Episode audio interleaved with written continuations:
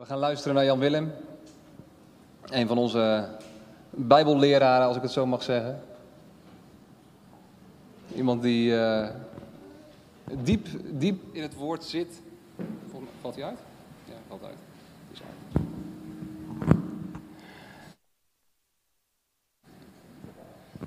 En als ik het goed onthouden heb, is de preek van je titel: Jezus is veel groter dan wij denken. Ik wil kort voor je bidden en dan mag je. Heer, dank u wel voor Jan Willem. Heer, dat u hem een passie gegeven heeft, Heer, voor uw woord en voor uw waarheid.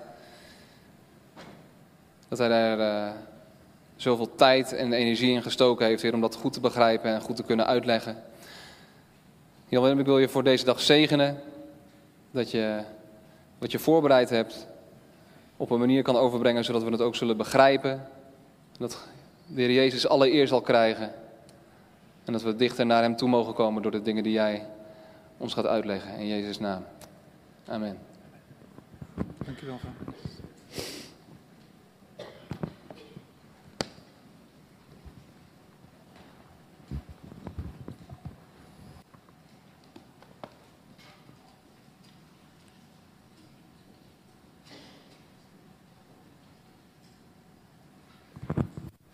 Ja, goedemorgen. Het is al bijna middag. Ik hoop dat jullie het brood bij je hebben voor vandaag. Goed. Ik heb heel erg opgezien tegen deze preek. En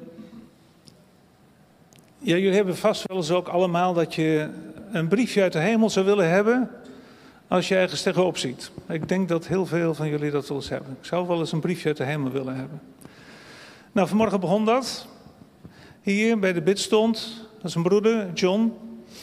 Ik weet niet waar je zit, maar die heeft me ontzettend... Dat was het briefje uit de hemel wat ik nodig had. Want die vertelde iets over dat we misschien wel voorbij gaan aan de heiligheid van God. Het is... Exact een jaar geleden dat ik nekhernia kreeg. En een half jaar lang niet kunnen slapen, niet in bed kunnen liggen. En die nachten heb ik heel veel gebruikt om te luisteren, preken te luisteren, na te denken, te bidden. En pas achteraf zie je hoe nuttig dat geweest is. En een half jaar, dat was op 16 maart... Op de ene op de andere seconde heeft God mij genezen. Door het gebed van een zuster. En als je dan terugkijkt. Dan, tijdens die periode heb je ook en ik ook vaak gedacht. Heer, waarom nou? Waarom is dit nou? Wilt u me stilzetten? Ja, dat wilde hij, denk ik. Nu, terugkijken, kan ik dat zo zeggen. Waarom heb ik nou tegen opgezien om tegen deze preek? Omdat die schuurt. Omdat het heeft mezelf geschuurd. Er is veel met mezelf gebeurd in dat halve jaar. Waarom? Ik heb het idee dat mij de Heilige Geest mij de laatste tijd veel laat nadenken over mijn beeld over de Heer Jezus. En mijn beeld over God. Wie is Hij nou eigenlijk? Wie is Hij voor mezelf? Wie is Hij voor jullie? Want als je de evangelie leest, en dat doen we meestal, dan komt daar een beeld uit tevoorschijn en dan moet je ook echt vasthouden, ga ik niet afbreken. Maar de Heer Jezus is veel meer dan dat. Want Hij is niet meer de Jezus die wij kennen uit de evangelie. Hij is de verheerlijkte Christus. En wij gaan Hem ontmoeten, niet zoals de Samaritaanse vrouw hen ontmoette. Niet zoals al die mensen in de evangelie Hem hebben ontmoet. We gaan Hem ontmoeten als de verheerlijkte Christus. Dat is Hij, dat blijft Hij. Hij is niet meer de aardse mensenzoon. En het voorproefje daarvan, dat lees je al wel in de evangelie. In Mattheüs 17, ik lees het uit de Herziene Statenvertaling en wordt geprojecteerd in de NBV. Daar staat... dat Jezus Petrus en Jacobus en Johannes meeneemt en met zich meeneemt op een hoge berg. Jullie kennen die geschiedenis allemaal. En dan staat er, hij werd voor hun ogen van gedaante veranderd en zijn gezicht straalde als de zon en zijn kleren waren wit als het licht. Daar zien ze een glimpje van de heerlijkheid van Jezus Christus zoals wij hem zullen ontmoeten. Zo zag deze drie apostelen zagen dat.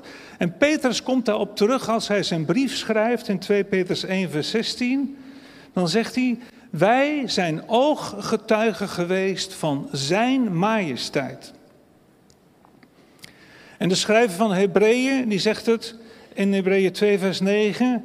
Wij zien Jezus met heerlijkheid en eer gekroond. Dat is hoe we hem zien. En dat gold voor Maria Magdalena, de eerste vrouw die hem zag na zijn opstanding, en zei Jezus, je mag me niet aanraken. Het geldt voor Paulus. Hij werd blind toen hij deze Jezus ontmoette. Het geldt voor Judas, de halfbroer van de Heer Jezus. Het geldt eigenlijk voor alle schrijvers van de brieven die we in het Nieuwe Testament hebben gekregen, dat hun beschrijving over de glorie van Jezus zo anders is alleen dan wat we in de Evangelie lezen. Weet u, en dat is de boodschap van heel Openbaring. En daar ga ik het over hebben vandaag. Dit is het enige Bijbelboek dat rechtstreeks gedicteerd is door de verheerlijkte Christus. Dat is het Bijbelboek waarin hij zich laat zien zoals hij is. En het is een boodschap die omlijst wordt met beloftes, maar ook met grote waarschuwingen. Niets aan afdoen en niets bijvoegen. En voor alles is Openbaring, wordt hij getoond als de koning der koningen, als onze bruidegom, maar als de majestueuze zoon van God, die het waard is dat we hem nu al hartstochtelijk lief hebben en hem dienen en navolgen. In Openbaring 1, ik heb het bij jullie vorig jaar over gepreekt, laat Jezus zich zo zien. Als de koning en als de rechter die wandelt tussen de kandelaar, dit wandelt tussen de gemeente. En Johannes, die dit ziet, de apostel Johannes op hoge leeftijd, krijgt erbij een hartverlamming van schrik. Als hij deze Jezus, deze koning ontmoet. Vers 17 en 19 van Openbaring 1 wil ik nog even terughalen. En dan lees ik voor, dan zegt, toen ik hem zag, dus Johannes die Jezus ziet, viel ik als dood voor zijn voeten neer. Maar hij legde zijn rechterhand op mij en zei, je hoeft niet bang te zijn. Ik ben de eerste en de laatste en de levende. Ik ben dood geweest, maar nu leef ik voor eeuwig. Ik heb de sleutels van de dood en van het dodenrijk. Ik ben, is hier het woord, Griekse woord egoïmi. Dat is zoals als God zich aan Mozes liet zien. Misschien weet je die geschiedenis bij de brandende braamstruik. En waar Hans Maat een prachtige lied over heeft geschreven. Ik ben die ik ben is uw eeuwige naam. Onnoembaar aanwezig deelt u mijn bestaan. En dat woord ik ben, dat gebruikte de Heer Jezus toen de dienstknechten van de hoge priesters met al die soldaten, honderden, kwamen om de Heer Jezus gevangen te nemen, zei hij dit ene woordje. Ik ben. En boem, ze vielen allemaal knetterhard op de grond. Dat is de heerlijkheid van de naam van de koning der koningen van Jezus Christus. Dat is zijn heerlijkheid. Zo laat hij zich hier zien aan Johannes. En dan zegt hij in dat vers 19, Johannes, schrijf op, A, wat je hebt gezien. Dat is de verheerlijkte Christus. B, schrijf op wat er nu is. Dat is het tijdperk van de 7 gemeenten. Van Efeze tot en met Laodicea. En 3, schrijf op wat er nog gaat gebeuren. Dat is de toekomst. Waarin we die verheerlijkte Christus zullen gaan zien. Nou, Openbaring 2 en 3, dat is een soort SWOT-analyse van de kerk. Dat weten jullie wel eens vaker, denk ik, over gehoord. Dan zien we hoe Jezus met zijn koninklijke ogen, vol liefde, maar nog steeds koninklijke ogen, kijkt naar de kerk. Een soort sterkte-zwakte-analyse. En ik heb mezelf wel eens afgevraagd, wat zou Jezus aan mij hebben geschreven? En als schuilplaats mogen wij ons afvragen, wat zou Jezus aan de schuilplaats hebben geschreven? Maar het is ook een soort profetische lijn van de kerkgeschiedenis en die eindigt dan in Laodicea, waar de autonome mens centraal staat. De enige kerk van al die 7 die denkt in de termen van ikke, ikke. Daar komt het woord voor. Ik ben rijk, ben geestelijk rijk. God heeft me rijk gemaakt, het ontbreekt ons aan niets. Ik heb een geweldige dienst gehad.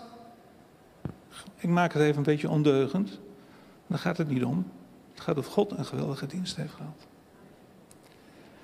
En dan zegt Jezus tegen deze kerk, je bent zo blind dat je niet eens doorhebt dat je arm, jammerlijk en naakt bent. En hij raadt deze christenen aan om door vuur gelouterd goud van hem te kopen. Nou, en dan komen hoofdstuk 4 en 5, daar wil ik het eigenlijk over hebben. Dat is een kijkje in de hemel. En bij nummer 4, daar vind je de troon van God met de Vader en de Heilige Geest, met 24 oudsten, met serafs, 4 dieren worden ze genoemd. En in hoofdstuk 5 is het een boekrol en dan zien we het lam, staande als geslacht. En miljarden stemmen die lof en eer en dank brengen aan dat lam. Nou, ik kan niet alles lezen, ga ik ook niet doen. Dat moet je thuis maar eens doen. Om onder de indruk te komen van wie God is en wie Jezus Christus is. En dan mag je ook ontdekken dat de Heilige Geest eigenlijk 7 geesten van God zijn. Staat er 2 keer in dit hoofdstuk. 7 geesten van God. Een aanhaling uit Jesaja 11. En dan, ja, dan wordt de lampen wordt gezet in hoofdstuk 4 op de troon van God. En in hoofdstuk 5 wordt hij op de lam gezet. Weet u, ik zei al, ik heb God in mijn leven veel te veel menselijk gemaakt. Te aaibaar. Hij is veel groter dan ik dacht. En het geldt voor de Heer Jezus precies hetzelfde. Ik heb hem veel te menselijk gemaakt in mijn denken. Jazeker, hij is mijn vader. Ik ben in de Heer Jezus aangenomen als zijn geliefde zoon. En jij als zijn geliefde zoon en geliefde dochter. Tegelijkertijd is hij die heilige, ontzagwekkend grote God, die kwam in zijn eigen schepping. Die mens geworden is om onder ons te wonen. En wat hij doet, hij kwam dus op ons niveau, maar wat hij nu doet, hij tilt ons op naar zijn niveau. Hij wil ons bij zich hebben. Vader, ik wil dat waar ik ben, ook zij bij mij zijn die u mij hebt gegeven. Dat is niet op een aardse manier op aarde. Maar dat is bij de verheerlijkte Christus die vol majesteit dat ego eimi gebruikt om zijn macht en majesteit te laten zien. In feite is dat nu al onze positie. De Bijbel noemt dat de hemelse gewesten. Als ik dan Openbaring 4 vers 1 lees, en als je dat op wil zetten. Hierna zag ik en zie, er was een deur geopend in de hemel. En de eerste stem die als van een bezuin met mij had horen spreken, die zei, kom hier omhoog. En ik zal u laten zien wat hierna, na deze dingen, moet geschieden. Na deze dingen, dat is chronologisch. En na deze, er zijn 2 verschillende woorden die gebruikt worden, dan is het de volgorde waarin Johannes de dingen zag. Dat is niet altijd per se hetzelfde. Maar hier gaat het over na deze dingen, dat is chronologisch. Dus na de periode van de kerk, dan is het dat wat Johannes ziet, wat er gaat gebeuren. En dan ziet hij een beschrijving van de troon van God en dat probeert hij woorden te geven. En het zijn dezelfde beschrijvingen die we ook vinden bij Daniel, bij Jesaja en bij Ezekiel. Die zien dezelfde dingen, het zijn ook dezelfde beschrijvingen als zij proberen om die troon van God te beschrijven. En daar zijn bijna geen woorden voor. We kunnen ons amper voorstellen. Je hebt kunstenaars nodig om daar heel beperkt iets van te laten zien. En dan staan er rond die troon staan 24 tronen. En op die tronen zitten 24 oudsten. Bekleed met witte kleren. Met gouden kronen op hun hoofd. Nou, wie zijn dan die 24 oudsten? Er zijn hele boeken over geschreven. Maar de meesten zijn er wel over eens, dat is een beeld van de kerk. Het beeld van de priesters die staan. En Petrus zegt dat wij een rijk van koningen en priesters zijn. En die 24, die wijst waarschijnlijk terug naar de 24 priesterklassen die David had ingesteld als hij het verlangen heeft om een huis voor God te bouwen. En dan maakt hij 24 priesterklassen. Dat vind je in, als je dat wil lezen, 1 Kronieken 24. En de witte kleren zijn een symbool van verlossing, maar ook van bruidskleren. En dan wordt er een beschrijving van donder en bliksemstralen en stemmen. En weer die zeven geesten van God. En die eindigt dan met de geest van de kennis van de waarheid en de kennis van de vrezen des Heeren, zegt Jesaja. En dan is er een troon, voor die troon een glazen zee als van kristal, een beschrijving. 4 dieren, vol van ogen, van voren en van achteren. En de beschrijving van die 4 dieren. En die 4 dieren wijzen ook weer terug naar Jesaja. Daar worden ze serafs genoemd. Ook vol ogen. En wat doen ze? Continu roepen ze heilig, heilig, heilig is de Heere, God Almachtig. Degene die was, die is en die komt.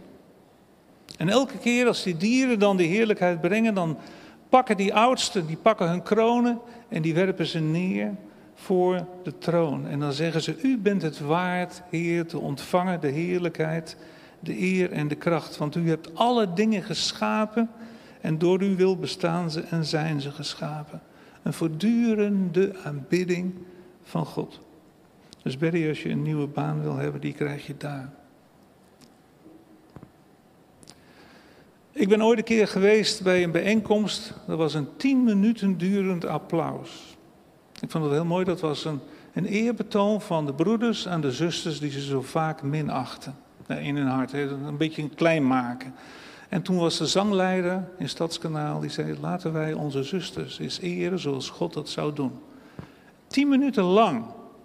En je krijgt kippenvel van de top van je kruin tot aan je voeten, als je dat meemaakt. En hier gaat het niet over 10 minuten, hier gaat het over een eeuwigheid, hoe we die ook moeten gaan noemen. Nou, dat is Openbaring 4. Ik ga er heel snel overheen, want Openbaring 5 is misschien wel mooier. Openbaring 5, dan begint vers 1. En ik zag, Johannes zag in de rechterhand van God, de rechterhand van hem die op de troon zat, een boekrol. Van binnen en van buiten beschreven en verzegeld met 7 zegels. Die boekrol, dat is een soort notarisakte over het rechtmatig kunnen opeisen van de erfenis. Het eigenaarschap van de hemel en de aarde en het hele universum. Wat staat erin? Nou, dat weten we beperkt, omdat vanaf Openbaring 6 worden die zegels geopend. Dat is een rol, elke keer als je verder afrolt moet je weer een nieuw zegel afsluiten. Wij kennen zo'n rol helemaal niet. De Joden hebben die wel gekend, nu ook niet meer. En het is een soort lossersrol, waarin Gods bevrijdingsplan, Gods zuiveringsplan met de aarde beschreven staat, met de wereld. Er staat ook precies in vermeld hoe hij als rechter en als koning, die onrechtmatige bezitter van de aarde, zijn macht zal ontnemen. De kraker heb ik maar even voor mezelf genoemd. De kraker en zijn sympathisanten, eerst worden ze uit de hemel uitgebonjourd. En dan komen ze op de aarde en dan zegt hij, wee de aarde, want de duivel is nu bij jullie gekomen. Maar dan komt er ook dat oordeel over die aarde die met deze kraker sympathiseren. Al zijn menselijke trawanten, die worden ook geoordeeld. Heel hoofdstukken lang gaat het daarover. En dan aan het eind zien we de restauratie van de oude aarde, het 1000-jarig rijk. En dan komt daarna die hoofdkraker nog eventjes terug om te kijken of er nog trawanten ergens op aarde zijn. En dan komt de complete afbraak van dat wat niet goed kan worden. Het nieuwe fundament met de nieuwe hemel en de nieuwe aarde. Openbaring 21 wordt de hemel met de aarde verbonden. En dan is God alles en in allen. Dat is een beetje de hoofd wat in de Openbaring gaat. En dat staat in die boekrol. En dan komt er in vers 2 een sterke engel en die zegt: wie is het waard om deze boekrol te openen en zijn zegels te verbreken? En dan is er niemand. En dan begint Johannes te huilen. Hij begint te huilen omdat er niemand waardig is gevonden om die boekrol te openen.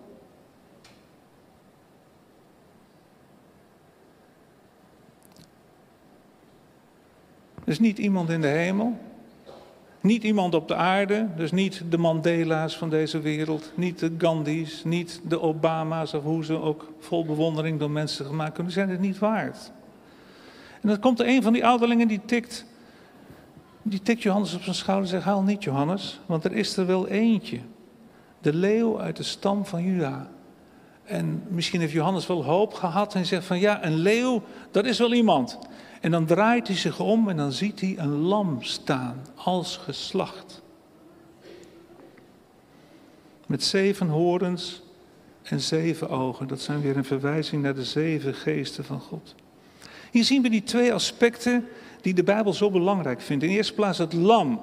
Dat is geofferd voor onze zonden. Maar er staat bij in het Grieks staande als geslacht. Hij is dus niet dood. Hij heeft de dood overwonnen. Hij is opgestaan, de overwinnaar, ook over de machten van de duisternis. Dat is het ene, het lam voor ons geslacht. Dat is de basis waarop wij hier kunnen zitten als kinderen van God. Met onze zonde weggewist. Het blanco blaadje is wat ons deel is. Onze identiteit is getekend met het bloed van het lam. Dat is 1. Maar het tweede, hij is ook de leeuw uit de stam van Juda. En laten we nooit vergeten, de Heer Jezus is een Jood. En zijn koninkrijk op aarde is een Joods koninkrijk. Dat geldt over alle volken van deze hele aarde. Maar daar gaat het nou niet over. Die leeuw die klaar staat om koninklijk te regeren. Maar ook om aan te vallen en te oordelen. Dat is wat de leeuw gaat doen. En die neemt die boekrol uit de rechterhand van hem die op de troon zit. Weet u, die lossersrol... Ook God de Vader en ook de Heilige Geest konden die rol niet openen. Dat moest gedaan worden, dat lees je in de geschiedenis van Boas. Dat moest gedaan worden door een losser die zelf recht had op die aarde, omdat hij op de aarde had geleefd en een mens was zoals wij, om die mensen en de aarde te kunnen verlossen. Dus kon alleen maar iemand doen die rechtvaardig, zonder zonde en heilig was, die gestorven was, die recht had om deze rol te openen. En niemand anders dan het lam kon dat doen. Hij is voor ons als plaatsvervanger gestorven. En lees dat maar eens door wat er allemaal staat. En het eindigt die hele stuk met die enorme aanbidding om woorden te geven. Hoe waardig onze Heer en Heiland, onze Koning, onze Verlosser het is om die dank, die eer en die aanbidding te krijgen. En in vers 12 staat het dan. Ze zeiden met een luide stem. En dan gaat het over miljarden. Hè? Over een koor van miljarden mensen. Die daar wordt geschilderd. Hun aantal bedroeg tienduizenden, tienduizendtallen en duizenden, duizendtallen. En ze zeiden met luide stem. Het lam dat geslacht is. Die is het waard om de kracht te ontvangen. En de rijkdom. De wijsheid. De sterkte. De eer, de heerlijkheid en de dankzegging. En elk schepsel in de hemel en op de aarde en onder de aarde en op de zee en alles wat daarin is, hoorde ik zeggen, aan hen die op de troon zit en aan het lam, zij de dankzegging, de eer, de heerlijkheid en de kracht in alle eeuwigheid. En de 4 dieren, zij de amen, de serafs. Een beeld van alle engelen in de hemel. En de 24 ouderlingen, een beeld van de bruid van Jezus Christus, wierpen zich neer en aanbaden hem die leeft in alle eeuwigheid. Ik heb mezelf in dat halve jaar dat ik op de bank lag en Joker boven een bed voorgenomen om veel meer beeld en zicht te houden op de majesteit van God. Om hem niet klein te maken, benaderbaar. Ja, hij is benaderbaar, maar wel als de heilige. God die zegt, wees heilig, want ik ben heilig. En wat is dat woord heilig? Heilig betekent letterlijk van een andere soort, apart gezet. Weet u, wij zijn op aarde, maar we zijn niet van de aarde. We zijn als het ware koninklijke gastarbeiders op aarde. We zijn niet van de aarde. Maar soms doen we alsof dat wel zo is. God heeft ons apart gezet voor zichzelf. Tijdelijk op aarde, maar bedoeld voor de eeuwigheid bij hem. Bij de verheerlijkte Christus, onze heiland. En mijn leerpunten is, mijn eigen leerpunten, en ik leg ze aan jullie voor en het is aan jullie allemaal om ze op te pakken, ja of nee, als je eigen leerpunten. In de eerste plaats dat ik niet klein wil denken over God. Dat ik niet te aards wil denken over Jezus Christus. Maar beseffen dat als ik hem ontmoet, dan is het de verheerlijkte Christus die nu al voor mij bidt. Nu al voor mij pleit, vanuit zijn koninklijke macht. En hij zei het, mij is gegeven alle macht in de hemel en op de aarde. En jullie, ga dan heen. In de naam van die koning mogen wij gaan, weten dat we met hem zijn verbonden. En dat de schepper van de hemel en de aarde, Frank las erover, en die is de geest van God, die woont in mij. De koning, de schepper van de hemel en de aarde, woont in mij. Om straks die verbinding van aangezicht tot aangezicht kunnen doen. Dus we beseffen dat de hele eeuwigheid wordt verteld dat deze God heilig is en dat wij met hem heilig zijn. God is liefde, ja, maar het is een heilige liefde. Het is een heilige liefde die maakt dat we willen zijn zoals hij is. En ook beseffen dat wij niet van die aarde zijn en ook niet voor de aarde. Wij kunnen die aarde ook niet repareren. Ik krijg altijd kriebels als ik het hoor over groen geloven. Het is zo ongelooflijk aards en menselijk denken. Erin. Ja, we moeten koninklijk omgaan met de aarde. Dat is waar. Maar te denken dat wij de aarde kunnen repareren. Alsjeblieft, lieve broers en zussen. Gooi die gedachte van je af in de prullenbak. Want dat is niet van God. Hij gaat het doen. En niet nu, straks gaat hij dat doen. Maar ook beseffen dat elk moment deze bruidegom, deze koning zal kunnen komen om zijn bruid te halen. En daarna gebeurt het. Daarna gebeurt het wat je niet moet denken dat het bijna waar zal zijn, maar het is waar. Dat de aarde wordt schoongemaakt en de volken worden geoordeeld. En al die trawanten van die kraker van de aarde, die zullen geoordeeld worden. En er zal bloed vloeien, helaas, dat zal gebeuren. Maar nu nog is het een tijd van genade. En zo heet dat dan ook. Nu is er nog de tijd dat jij, misschien zit je hier en ken je Jezus niet als het lam dat voor jou is geslacht. Misschien is het voor jou de tijd om je om te draaien. Bekeren heet dat, om te draaien naar deze die staat met zijn open armen en zegt, ik heb mijzelf. God, die mens werd voor jou en mezelf gegeven voor jou als het lam dat voor jou is geslacht. Nu nog kan dat voor jou. En dat is liefde. Hij kiest ervoor je. Hij kiest voor jou en heeft ervoor gekozen om zichzelf voor jou te geven. En tot slot als kerk weten wij als schuilplaats wat Jezus van ons wil. Hier in Ede. Jook en ik wonen in Bennekom. Weten wij wat hij van ons wil. En tot slot, als je nou eens leest die 7 brieven, en dan moet je ze heel eerlijk lezen. Ik heb altijd gedacht, als ik in een kerk hoor, dan wil ik bij de Philadelphia kerk zijn. En al die kerken die wel eens vragen, wat denken jullie, dan hopen we en bidden we allemaal dat we een Philadelphia kerk zullen zijn. Maar ik weet niet of Jezus zo naar ons kijkt. En het zou ongelooflijk veel moed hebben dat we als kerk eens gaan zeggen, welke elementen zitten er nou in die 7 brieven die eigenlijk een beschrijving zijn van alles wat er is. Van alle kerken die er zijn, door alle tijden, alle eeuwen heen. Welke elementen zitten erin voor ons? Maar overal is het de oproep, bekeer je, draai je om. En dan krijg je al die beschrijvingen, ik heb een beloning voor je. Als iemand de deur opent, zal ik binnenkomen en maaltijd met hem houden. En dan zal hij zijn waar ik ben. Ik wil graag met jullie bidden voordat we weer teruggeven aan de band. En als je wil, ga erbij staan. Nou ja. En ik wil bidden, lieve Vader, onze koning en Heer. Ik wil bidden, Heer, dat ikzelf, samen met Joke, maar ook, Heer, met mijn broers en zussen in de kerk, dat we dat beeld heel scherp voor ogen houden van de glorie en de majesteit van uzelf. U bent de verheerlijkte Christus, die nu in de hemel zit om voor ons te pleiten en te bidden. En die ons de autoriteit geeft van uw naam, de ego eimi, om die machten van de duisternis aan de kant te gooien. Om ze eruit te bonjouren in ons leven. Heer, wij kunnen de aarde niet repareren, maar overal waar wij komen, dan komt uw koninkrijk binnen.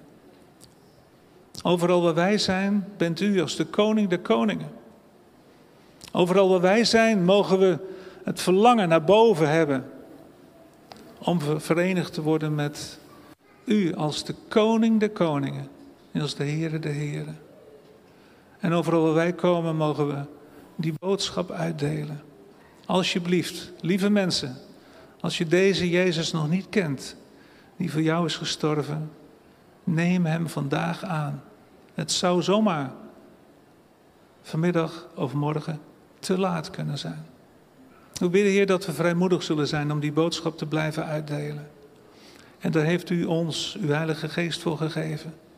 En mogen wij de naam boven alle namen gebruiken. Ego eimi, de ik ben die ik ben. Dank u, Heer, dat u dat bent. Amen.